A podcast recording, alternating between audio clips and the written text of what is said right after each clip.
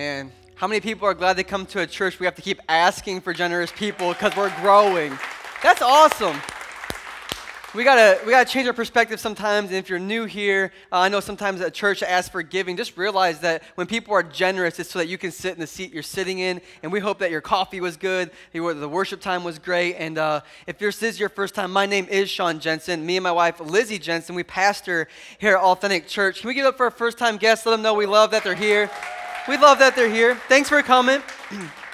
Uh, so in this video, we decided to show it again. We showed it last week. Our interns and our worship director, and obviously Tabby and Blaze worked hard on it. Not just that, Blaze, the kid in this, he was actually praying for kids last week back in Authentic Kids, which is pretty amazing. That's our kids are praying for other kids. Like, we need to have childlike faith, right? And maybe pray for an adult this week. Let's just. No one's gonna clap for that. All right, so if Blaze can do it, we can do it. And so we have been actually trying to prepare for fall because we know that when fall comes, people are back from vacation. And so we showed the video twice because we realized that people didn't see it last week because some people were on vacation. So that's why we showed it twice, just so that people can hear our vision, or heart on why we're raising the $30,000 in the first place to renovate all these areas. And honestly, guys, if we can get to the first part of the kids area, we want to get that done before the fall time because the kids are packed out. We, we need another another room to help with our uh, squad members, to help with these kids so that they can be impacted and encouraged. So every gift matters. And I just want to encourage you that we're over the $2,000 mark. You guys, I think last week like $500 came in last week. So th- what's that's awesome. That's encouraging. And and so yeah, that's awesome. Yeah, we clap. We clap at our church. Not just that, uh, if you give to that today, we would really encourage you that generosity makes a difference. And we don't ask lightly at our church. We believe in the kingdom of God and how we can be generous in that. And you're actually sitting in someone else's sacrifice, uh, that people have done that since day one. And so we are grateful for amazing people in our church. And if you're giving to that in the offering segment today, uh, there's on the envelopes you can put blessed as you give towards that. Or uh, if you go online, there's actually a drop down arrow that says blessed that you can choose to give to above your tithes as well. And so we love that you guys are giving to that. And real quick, I do want to celebrate you guys. In March, we give an annual report of what came in the year before, how we use the money, and we set a mark, right? We said if we want to maintain this year and just maintain, which we don't do, we were like, we're, we need this much money to come in. But we said, but we're going to challenge us to go above and beyond so we can do more for the kingdom of God. And we're asking for this on a weekly basis. And you guys, since that time, have been giving like this on a weekly basis. So I think that's pretty amazing. You guys took the challenge, you've been obedient. not only it's not it's not just people who are giving but your hearts are opening up to what god wants to do in your life. And i've heard amazing stories in that. So Sometimes as a pastor, I do that. And now we're going to do a crazy hard transition into James. So we're going to jump into James. Uh, we've uh, started as a church in the book of James uh, two weeks ago. So this is our third week. We're decided to take five weeks to look through the book of James because we believe it's a practical book, it's an encouraging book. And so we challenged our church two weeks ago that we want to read the book of James together. And so if you have an iPhone, you can open your camera app and you can scan that. If you have a barcode scanner app, you can scan that or go to your app store, whatever that is, and look up YouVersion Bible, and then you can get Journal James. And what we've been doing is reading the scripture, observing it. How can we apply this? And we've been praying and asking the Holy Spirit for help. And listen, we realize as a church, the enemy is not scared of a big church. The enemy is scared of a united church. And so when we read this word together, we become united. And you're like, Sean, it's been two weeks. I'm like, no, you can still go through this and spend your 25 days throughout this summer. It's never too late. If you dropped off last week, you can jump back on. Don't let the enemy defeat you. And getting in God's word to change your life. Guilt is not meant for you. Shame off of you. Get back into the word and watch God transform it. So we'd love to have you join with us. Some of you guys have been seeing that. I've been hearing encouraging words. Uh, you guys have been grabbing me on Facebook, Instagram, in the, in the halls, in the lobby, and just tell me how much this series is blessing you. Thank you for letting me know that. That's super encouraging as a pastor um, because it's a little bit different than my teaching style usually, but we've been having a lot of fun. So if you were here last week, can I hear amen? wow, and you came back. Last week was rough, right? Like, let's just be honest. Like, faith without works is dead. Like we talked about demons and death and all these things, and we challenge ourselves to put actions to our faith. And you all came back on the 4th of July weekend. You're tired. You made it. I think we need to praise God for the amazing people in this church. You are you are the holy Christians. Like that's James 3. We're going to be in 3 This week, we talked about enduring the first week. We talked about faith in action the second week. Today, we're going to talk about our tongue. James 3 says this in the message translation Don't be in any rush to become a teacher, my friends. Teaching is highly responsible work. Teachers are held to the strictest standards, and none of us is perfectly qualified. We get it wrong nearly every time we open our mouths. I rejoice for that one. If you could find someone whose speech was perfectly true, you'd have a perfect person in perfect control of life. A bit in the mouth of a horse controls the whole horse. A small rudder on a huge ship in the hands of a skilled captain sets a course in the face of the strongest winds. A word out of your mouth may seem of no account, but it can accomplish nearly anything or destroy it. It only takes a spark, remember, to set off a forest fire. A careless or wrongly placed word out of your mouth can do that. By our speech, we can ruin the world, turn harmony to chaos, throw mud on a reputation, send the whole world up in smoke, and go up in smoke with it, smoke right from the pit of hell. If you were joining us this week for the first time, last week we realized the author of this book, now you know, is very straightforward. He doesn't pull any punches, he doesn't sugarcoat. He realizes that sometimes the believers need to be challenged, not to feel shamed, but so that they can continue to step into everything God has for them. And how many people know sometimes when you have to take toxic things out of your body, it hurts, but the reward is great. And so James begins to talk about the tongue. Lord, I pray right now in Jesus' name that your Holy Spirit would speak these words. Uh, these are not my words, these are your words that you penned through James. And I pray that we would lean in today, that we would be expecting today. I don't care if we came in with a wrong heart, if we came in with half passion, I, take, I pray right now in this moment that we would wake up, that our ears would open up, and we would realize that what you are speaking could literally change the relationships around us. It could change our life. It could affect everything we do. I pray for one word, or one phrase, or one sentence, or just one thing that someone can take that could change the trajectory of their life to happen today. In Jesus' name, amen.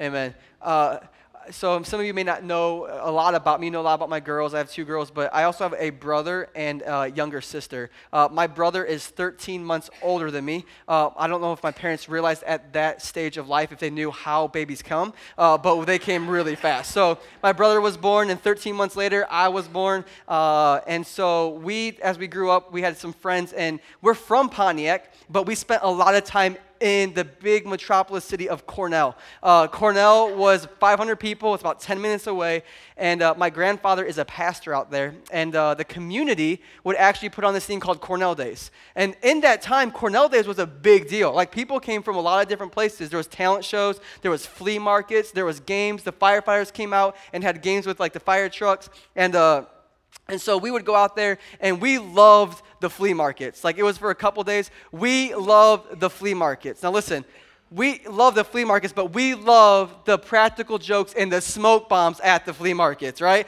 A smoke bomb to a 12 year old is like, heaven. Like that, when you can light off a smoke bomb. And so we would buy smoke bombs every year, different colored ones and stuff like that. And uh, there was white ones as well. And we decided, me and my brother and a couple of our friends, really good, encouraging, life-giving friends, decided that we wanted to play a prank in the middle of Cornell Days, where hundreds of people are. We said, let's light a smoke bomb and throw it in the trash can in the middle of the park and cause smoke to come out, and people think it's a fire, and they'll start going crazy. I know it's a brilliant plan. You guys are like, "This is a great idea, Sean." Like, and we thought it was, and we were with you, and we're like, "Let's do this." And so we took a white one, not a yellow one, because we wanted to be believable. We took a white one, and sure enough, I forgot who the culprit was. Probably my brother, because he's crazy. And so he, we lit it, and we just walked by and was just like, threw it in and just like kept walking. It was like a covert operation. And uh, sure enough, we sat back across the road and watched where uh, my, my grandfather's church is. And we sat there and watched the park. And sure enough, smoke began to rise out of the garbage can. And we were like, yes. You know those times where your pranks just like go perfectly, right? The smoke comes out and all of a sudden people begin to look. And you could see the utter terror in their face, like, oh my gosh, it's the middle of July, there's Cornell days, there's fire, and they begin to run. And we see people running to the garbage can, looking in, running back. They're yelling at people, they're pointing at people, they're directing people, and we're over by the rock by the church going, yes, like evil laugh. Like we're just like rolling on the ground. We think this is absolutely hilarious. And we're like, man, it's just like if they would just know it was just a smoke bomb, they're freaking out for nothing. And before I said those words, I looked over and giant flames were coming out of the garbage can. And me, my brother, and my friends went into my grandfather's church and just said, Lord, if you have any, we just like, you know, those moments like, this is going great. Like, then he's like, oh gosh. Like, me and my brother were arsons at the age of 12 and 13. Like, that's what we became. And I don't know about you, but has your tongue ever done that to you? Right? Have you ever put yourself, have you have caused a dumpster fire in your life, causing chaos all around you because of this thing right here? Like, I've realized that even a prank or a joke in a matter of moments, just a little spark, has now caused pandemonium, chaos, and utter, just uh, honestly, just craziness in a park, and people are trying to put out what one person started. James wants us to know that this is the same thing that happens with our tongue. If you're writing notes, the name of this message is Accidental Arsonist. Because if we're honest with ourselves, most of the time the things we say, we don't mean for them to have that much weight, but then we turn into arsonists and we begin to burn the things around us because of how we talk. Accidental arsonist. If you're not taking notes, write this down. Accidental arsonist. We're a note taking church, it just, we can look back at it. Some of us are living in chaos in places we don't want to because of our tongue. James is writing a letter today. He writes five chapters in his book, five chapters, and he spends 12 verses of his five chapters, already a short book, he spends 12 verses talking about the mouth. James wants us to understand how this thing can really cause a lot of pain in our life, but it can also bring a lot of joy in our life as well. And so he begins to address these things. And here's the truth if James was writing this today, he wouldn't just say, Watch your mouth. He would also say, We would say the words you speak, the content you post, the text you send, and the tweets you use on Twitter. He's not just saying it's just this, he's saying your posting and your tweets and your texting and your Snapchats. He said, Look at these as well. So much drama, so much pain and chaos because of our tongue. And James wants us to look into it and realize, man, we got to get this thing on hold. We got to understand that this thing can hurt and it can help and it can heal. And so James spends 12 verses talking about this. So if you are in a place right now and you're in utter chaos and like chaos and hurt and pain because of your tongue, I pray this would encourage us that we can begin to look at our tongue and watch our tongue closely and realize just what it can do. So if we want to train our tongue, first and foremost, we have to understand what we're working with. What are we working with here? Well, James would first say this he would say, Our tongue is powerful. Our tongue is powerful. Man, it is so powerful. It is a, the strongest muscle, I believe, in the body. And I can even, I, I can show you, I have an illustration for it, but you're to have to, can you stand up real fast? This, real fast. Just jump to your feet. Just stand up real fast. I can show you how strong this thing is. Man, I just lifted more people with my tongue than TJ can squat with his legs. You see that? You can go ahead and sit down. But honestly, just like that, I lifted a whole auditorium of people. No one else can do it. I believe the tongue is the strongest muscle in the body. It can be used. It is powerful. It is strong. Solomon goes even further and says it this way in Proverbs. He was the wisest man to live. He wrote a whole book called Proverbs in the middle of our Bible, and he talks about wise things that we can apply to our life. And he says this He says, Death and life are in the power of the tongue, and those who love it will eat its fruit. You're eating what you're speaking. Your diet consists of what you're saying. Death and life are in the what? Power of the tongue. James, Solomon goes so far to say it was the words that created the heavens and the earth. And our words can create joy or they can create chaos. There's power in our words. It is important to realize just how powerful our tongue is. Some of us may not realize today that the thing in our mouth is actually very, very powerful, and we've overlooked it for so long. But today, I'm just going to let you know how powerful it is. Why? Because with great power comes great responsibility. That's what Uncle Ben told Spider Man. You can look it up. I said Aunt May in the first one, they corrected me. Nothing about Scripture, but just about Spider Man. No, I love our team. But think about it. With great power comes great responsibility. Could it be the reason we're not responsible with our tongue is because we don't realize the power that's in it? And we just use it flippantly and speak all the time and say these things. Man, Proverbs says, and you might as well just keep your mouth shut. Those who talk like me the most always get themselves in trouble. He says, with great power comes great response. We got to realize this how powerful this is. This isn't just hurting people and breaking people. This is death in life. if you would look up the statistics of the suicide rate and how big it's gotten and realize that most of those statistics come from people who have been bullying and abusing people with their tongue.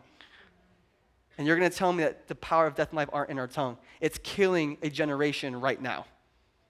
So we need to realize that we have weight in our mouth. We have powerful things right here. And what we think is a joke could honestly end someone's life.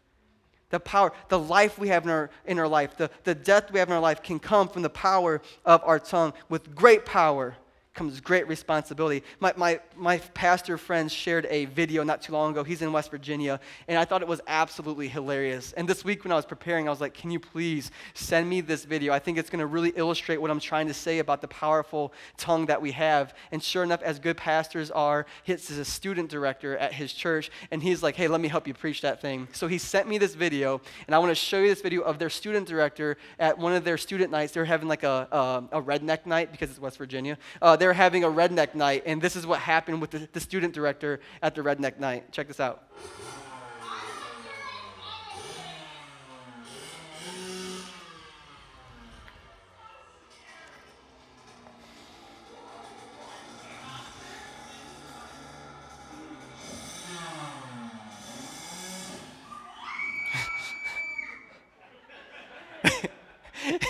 How many people thought that bike was going into the building? Honestly, like, like, oh, move those poor kids. Like, Sean, never do that to our kids at Tribe, please. Never do that. Hey, here's the truth though. I bet next time that he gets on a bike, he will wear a helmet. He'll wear like knee pads. He'll wear those like wrist pads that your mom made you wear when you were rollerblading all the time, you know, like like screwing along. Like he would have everything on and he would probably be a little bit more cautious the next time he gets on there. Why? Because he realizes just how powerful that machine is. Some of us need to realize just how powerful this is. When we realize how powerful it is, we'll respect it and we'll use caution next time we use it. We'll wait before we speak words of death. We'll wait before we speak words of hurt. Why? Because just like that thing that could have went into some kids, that thing could have hurt him, the same is with our tongue. And we realize how powerful it is, we'll use caution next time we use it.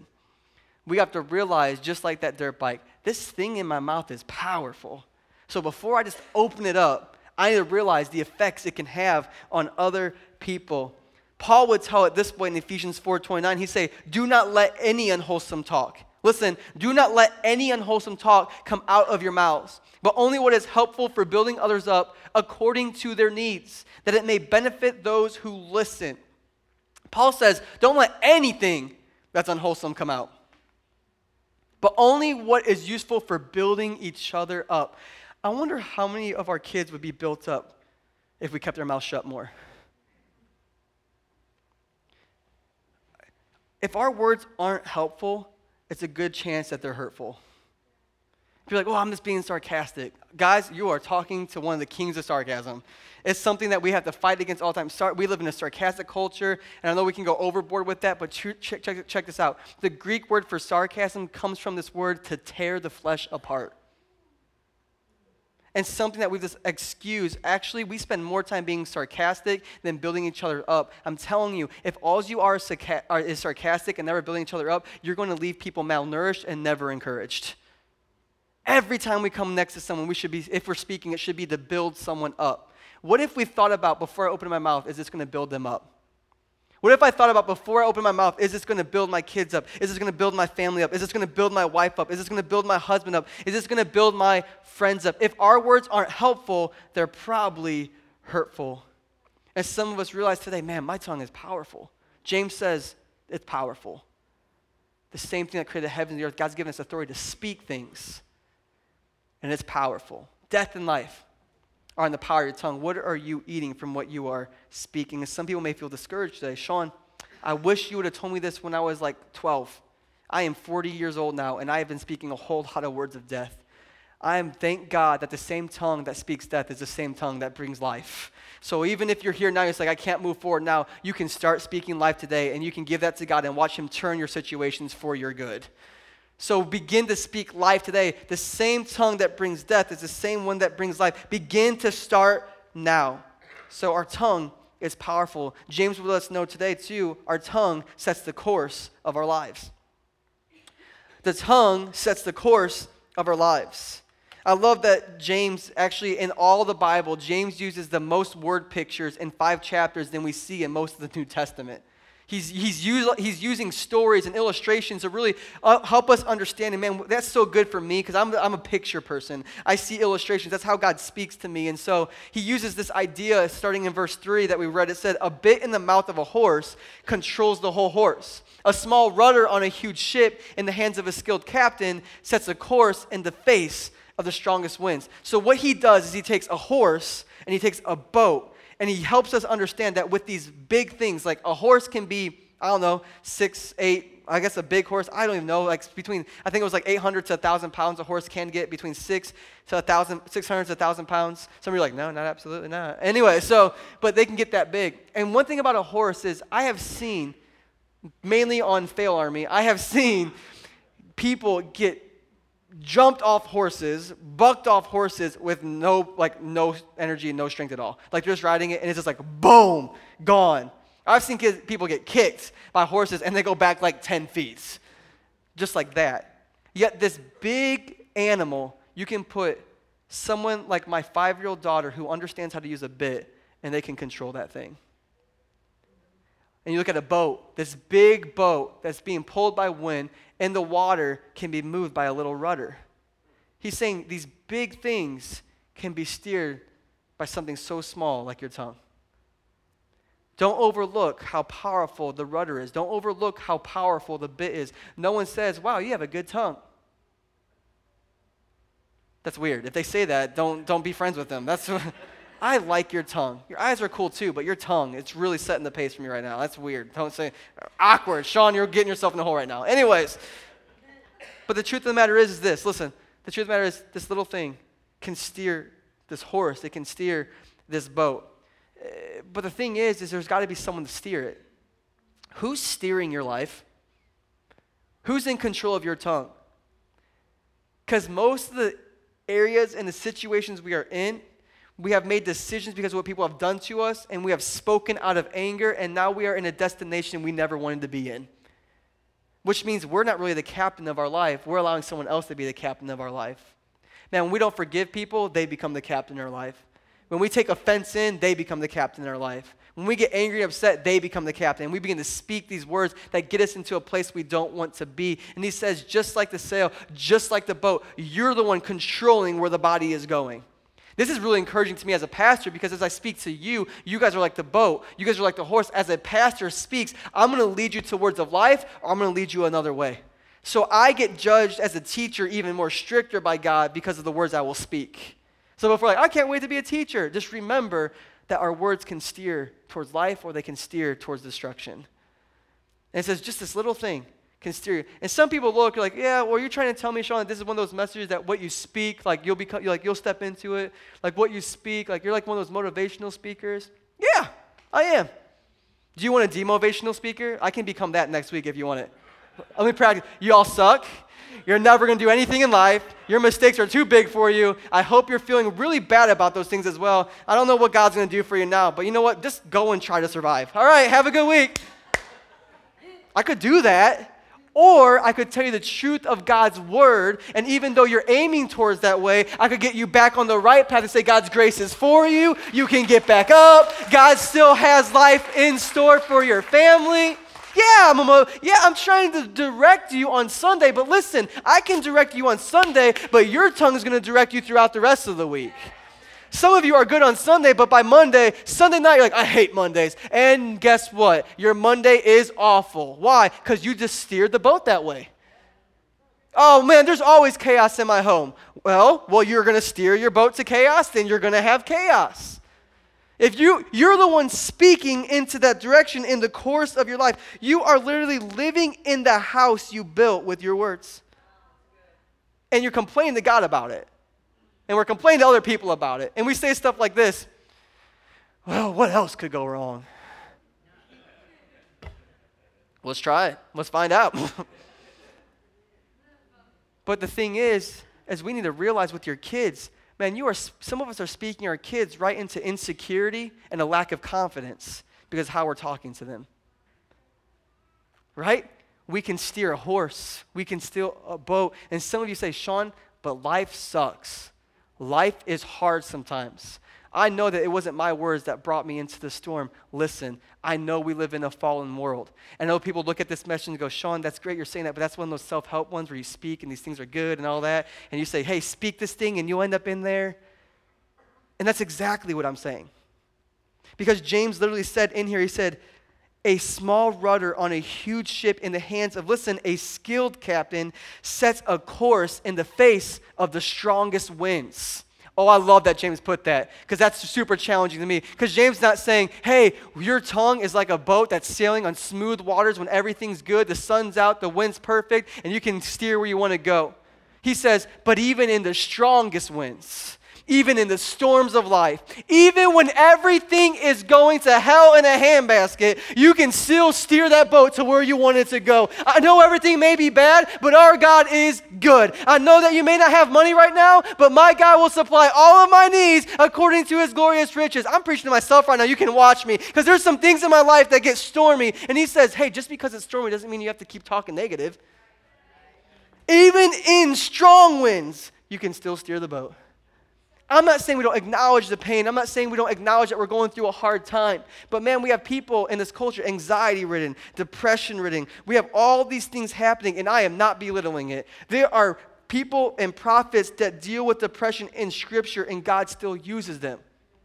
And they, they voice those things. You're at a church where you can voice your depression. You're at a church where you can voice that you go to a counselor. Why? I go to one. You can voice that you go and deal with anxiety.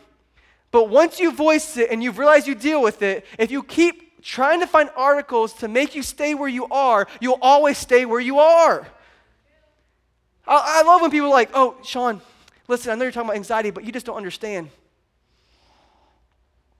Man, that, that cuts deep.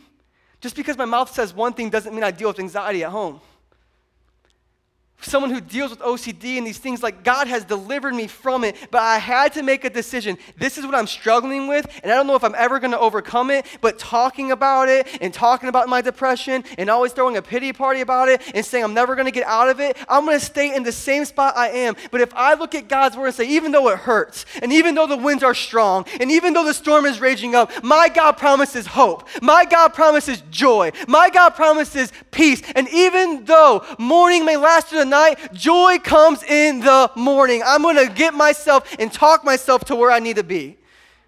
Some of us need to realize today, yes, I'm struggling with these things, but man, the more I keep talking about it, that's where my destination is. We got to speak to where we're going. A lot of us are good at talking ourselves out of things. Maybe we start being good at talking ourselves into things. Man, talk yourself into that joy. Talk yourself into that peace. Man, you can do this at church, by the way. Man, the longer you come to church, it's easy just to come and not expect God to move. But man, I just got to believe as a pastor on my way here that I'm like, man, today is going to be the best experience we've had to date. We've been going for six years, but today is going to do something. And God's going to show up. He's going to bring freedom. He's going to bring peace. Why? Because I'd rather be saying that than, oh, I got to serve again today. Oh, are we going to go long? And we went long last week, and this is what happened that. Well, guess what you're going to get out of it? Nothing. But those who come in prepared and speaking, they're like, I'm setting my sails up and I'm steering right into the blessings that God has for me. Quit steering your life away from the blessings and start sailing them towards the blessings of God. Speak those things. Our tongue is powerful.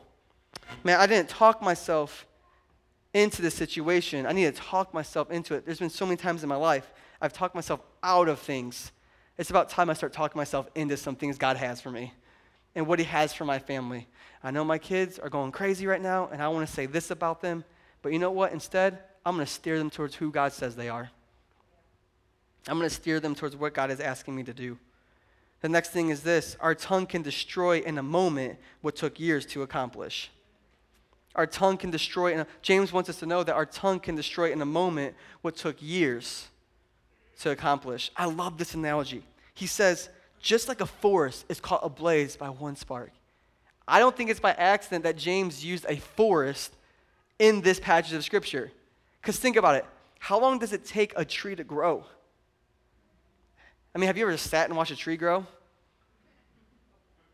takes forever. The, you know the saying that the best time to plant a tree is 100 years ago, the second best time is today? It takes a long time, let alone a forest. a whole forest of trees. Listen, he uses this analogy this beautiful, big, giant forest of trees growing. He says that thing that took many years to accomplish can be destroyed with one spark of the tongue. What does that look like? That reputation that took years to build can be destroyed by one tweet on Twitter. That acting position, like, right? That acting position that we see throughout the world and now they can't even act anymore because of something they had to throw out on Twitter. Why? Because something you built your entire life can be taken out in a moment because of a spark of our tongue.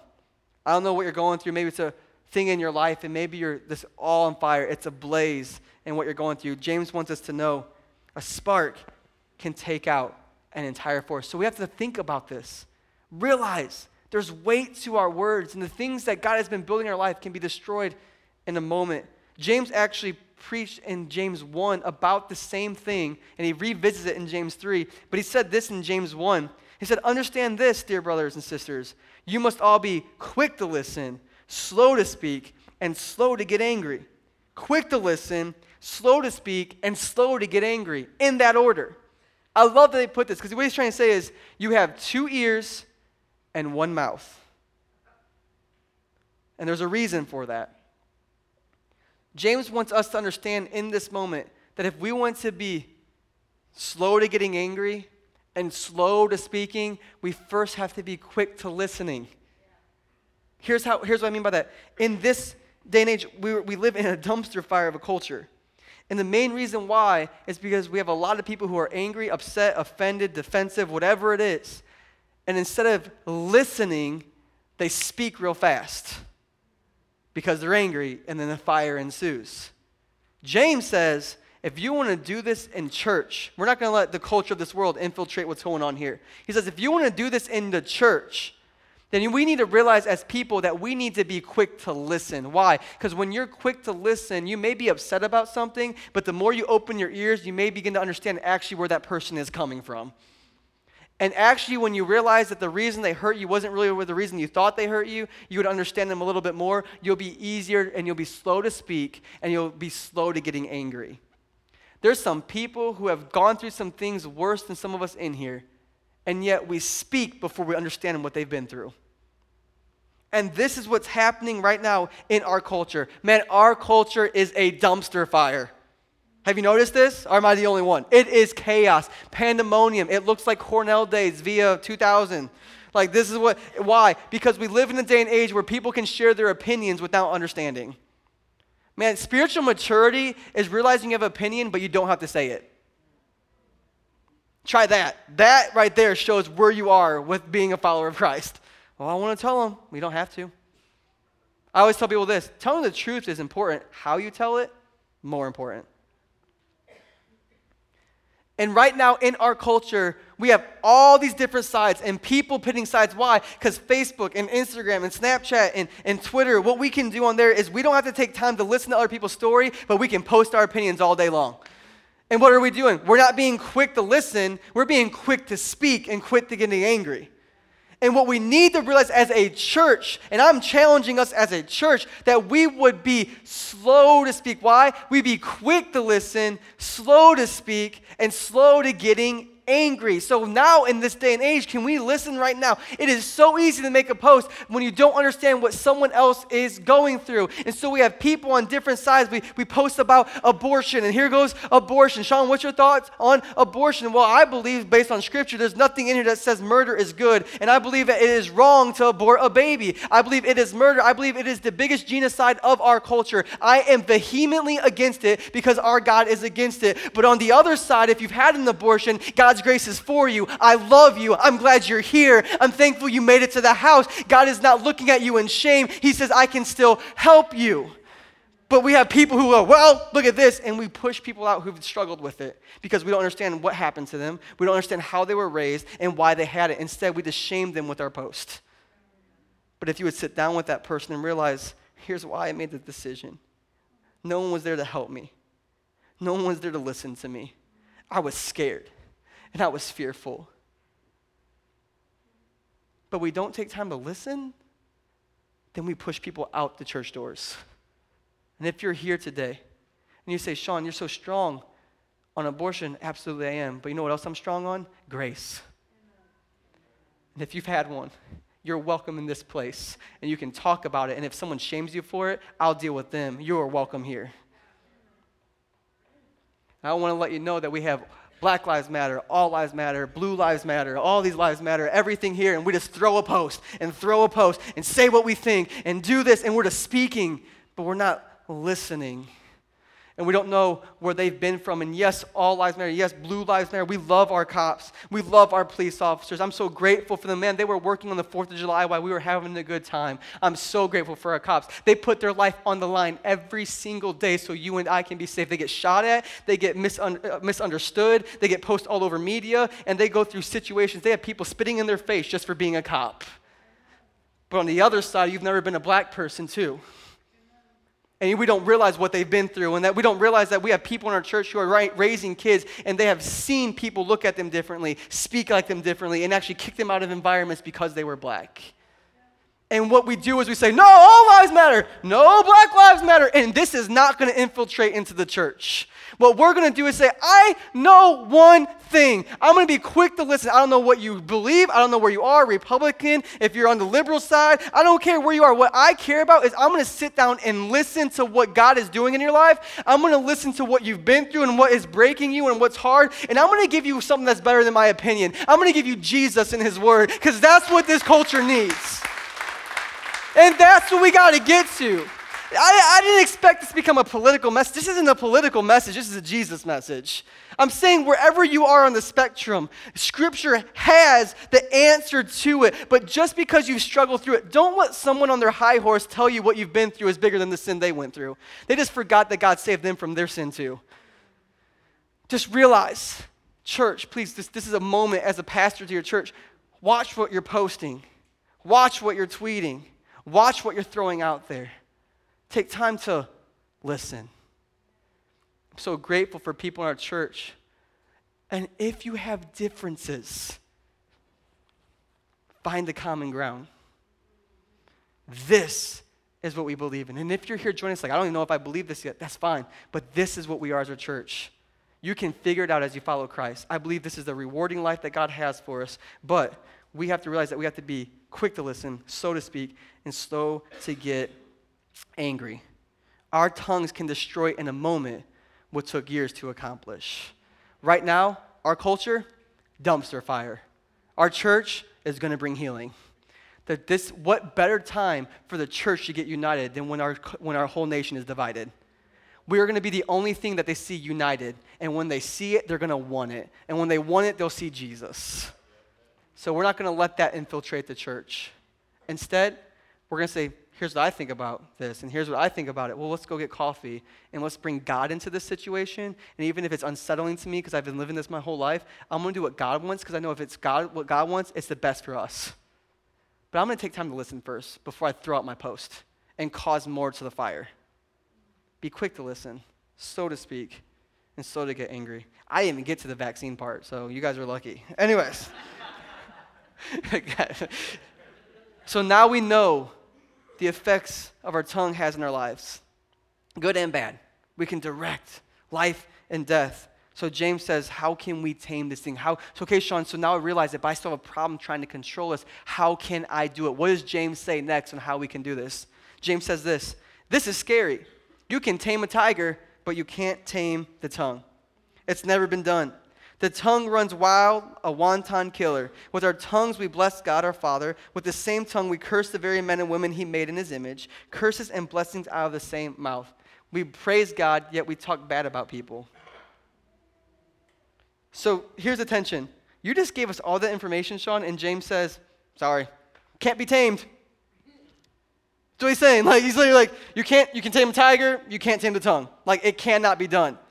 Cool. All right, guys, have a great week, right? Like, James is like telling us this information. He's trying to build this message, and then all of a sudden he goes, Well, figure it out. But I think there's something deeper in this, because here's the truth we can't tame a tiger, but we can cage a tiger. We can put a leash on a tiger. So maybe the goal isn't taming the tongue as much as it's guarding and caging it and leashing it. Actually, Jesus helps us look into how we can tame the tongue a little bit better. In Matthew 12, when Jesus was on the earth, he was teaching, and he says something so profound that I believe adds to this. He says this A tree is identified by its fruit. If a tree is good, its fruit will be good. If a tree is bad, its fruit will be bad. He's saying if there's lemons on that tree, it's a lemon tree, right? If you're a cynical fruit, you're a cynical person, right? Like, look at the fruit. How could evil men like you speak what is good and right? For whatever is in your heart determines what you say.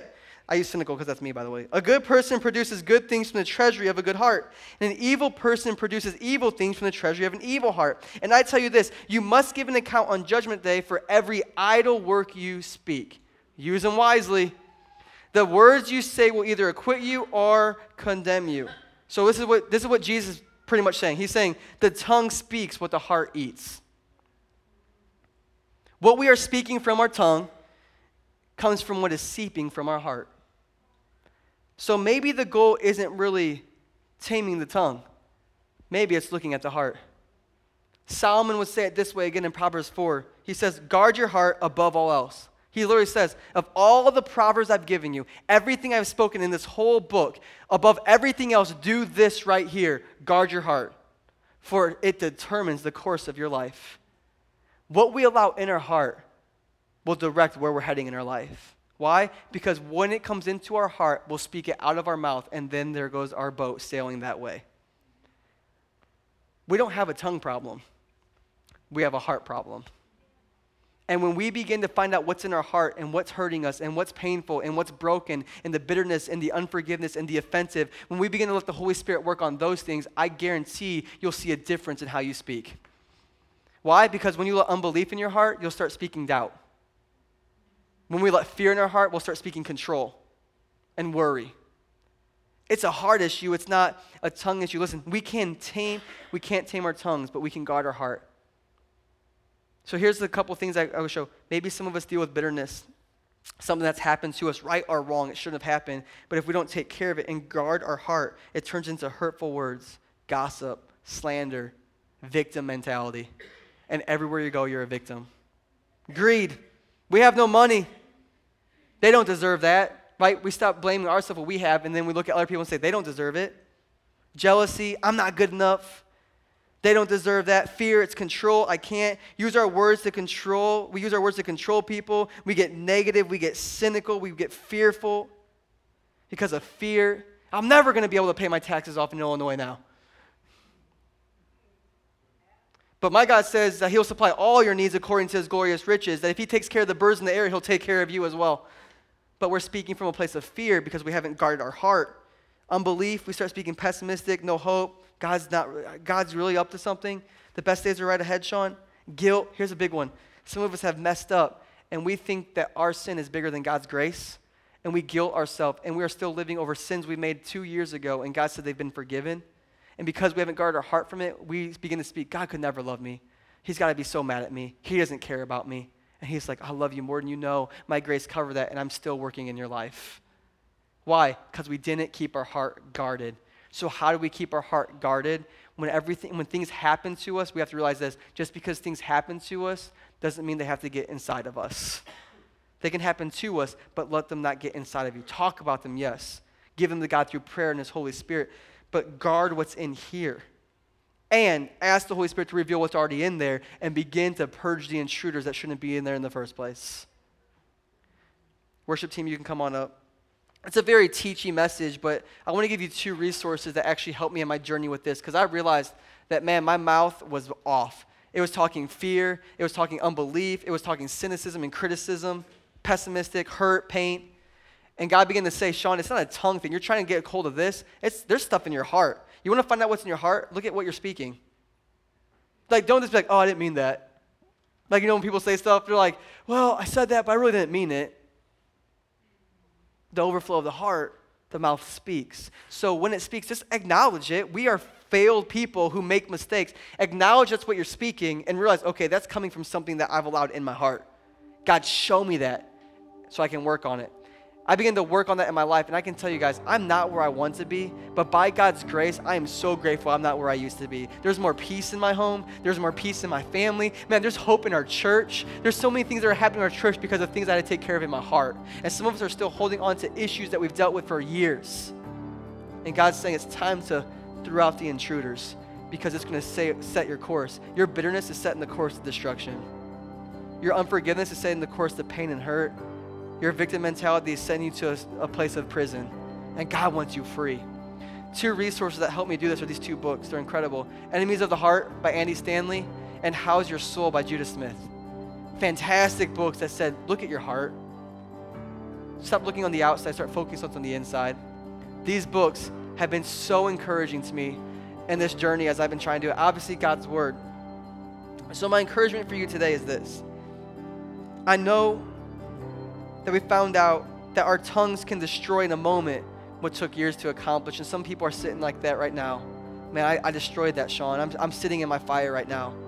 Can I tell you that even though our tongue can destroy what took years to build, our God that we serve can restore in a moment what took years to destroy? So if you're here today and feel like you're down and out, if you give it to God, He can restore things quicker than we ever could. And He can do it. And I know He can do that.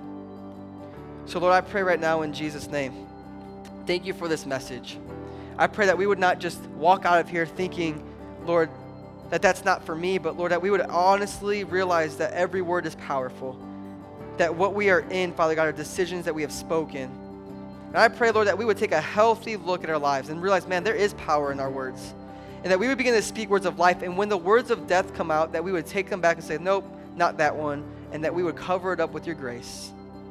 Holy Spirit, I believe right now, I don't know what it is, but I just sense in my heart in this room, man, these people are so hungry for this word. They've been asking you, Lord, why do I keep putting myself in these situations? Or why am I still, why do I keep seeing hurt in my life? I pray right now, Lord, that they would begin to purge the hurts in their hearts so that they can put their tongue on a leash. Lord, I thank you for your goodness. Holy Spirit, do a deep work in us today. Whatever we need to do this week to take into account, let this word not fall on vain ears. Let us take time to write out what we're dealing with, what we're struggling with, because we want our words to lead us to life that you have for us. Holy Spirit, help us today. In Jesus' name, amen. With eyes remaining closed, though, I'm going to I'm going to move forward real fast. In Scripture, Scripture is very, very evident, and James would say this too, that we are not saved by, by, by our works, but we are saved by God's grace. You see, if you are in here and you've never made a decision to follow Jesus, he said, Follow me, but you have yet to follow him. You can do that right now today. He said, Sean, how do I do that? It says, Believe that he is the Son of God, that he died for your sins on the cross, not you. He died for our sins. And he rose again so we could start a brand new life in him. No, nothing you can do, deeds, good works will get you right with God. It's only by believing in faith that Jesus came, died, and rose again and now he's in heaven waiting for our arrival. If you're here and you haven't made that decision, you are still separated from God. Separated from God, and, God doesn't throw people into hell because he wants to. They go there because of that separation, because of sin. He can't be, he can't be affiliated with sin, so it's our sin that puts us there. But thank God he gives us a choice to choose him. So if you need your sin eradicated, this is the moment you pray a prayer and say, God, forgive me for my sin. I choose you today. In that moment, your past is gone. Your sin has been covered by God's grace. Your debt has been paid, and you are a brand new creation following Christ. So, as a church, we're going to pray a prayer. And if you need to make that your prayer today, could you join in with us and make it your prayer today? Hundreds of people have made this decision since we started this church, and you can be another one too.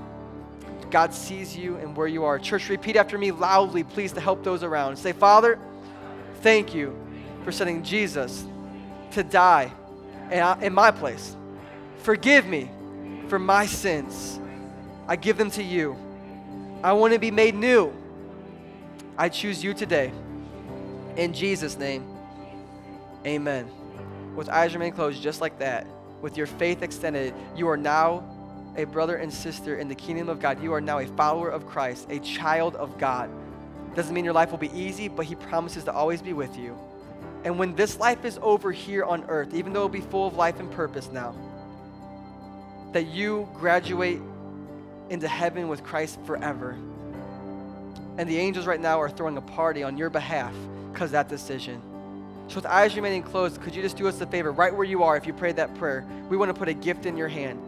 If that was you, could you lift up your hand right now? Don't worry about the people next to you. Eyes stay closed. Throw that hand as high as you can. Say, I prayed that prayer. I just made a decision to follow Christ. That was me. And right where you are. And we want to put a gift in your hand. It's the best decision you've ever made. We'll wait a couple more seconds for anybody else that says, I made that decision. Praise God. Lord, we thank you so much for the life change happening in our church. Thank you for this challenging word to help us begin to, Father God, to live the life you have for us. You're doing a great work in our church. I truly believe it, Father God. Let us not miss this word this week. Let us begin to put it into practice so we can eat the fruit of life. In Jesus' name, amen and amen. Come on, let's celebrate God, His word. Come on, let's celebrate that His presence is here. Thanks, guys.